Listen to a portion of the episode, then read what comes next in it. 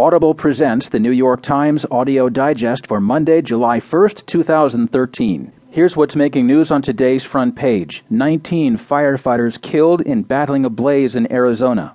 Job title key to inner access by leaker, and Snowden's fate is up to Russia, Ecuador says. In today's national news, American way of birth the costliest in the world. Creativity, not just catch up in summer school, and green card is approved for a gay couple in Florida. In today's business headlines, talk of merger stirs big players in cable TV, how technology lit up a senator's stand in Texas, and borrowing from the cable playbook, a network breaks the summertime mold. There will be more business stories, more national and world news, too, a roundup from the sports page and New York Times columnist Bill Keller.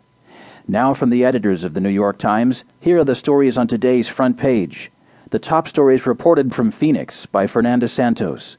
19 firefighters killed battling Arizona wildfire.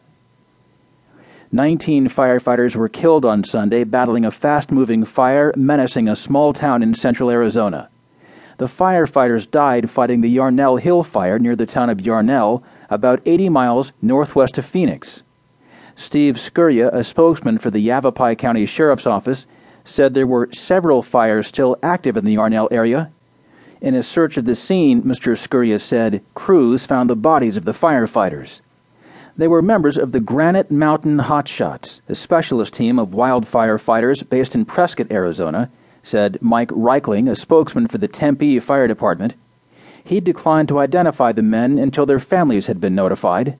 The entire hotshot crew had been killed by the fire, Fire Chief Dan Fraijo of Prescott told the Associated Press. The firefighters had to deploy their emergency shelters when something drastic happened, he said. The crews killed in the blaze had worked other wildfires in recent weeks in New Mexico and Arizona. The unit was established in 2002. In a Facebook post, the United States Wildland Fire Aviation Service asked for prayers for the families and friends of these brave men and women. Until Sunday, Arizona had 21 wildfire fatalities since 1955, according to the National Interagency Fire Center. I started on Friday with a lightning strike, and it's grown, Mr. Reichling said, citing weather conditions on Sunday.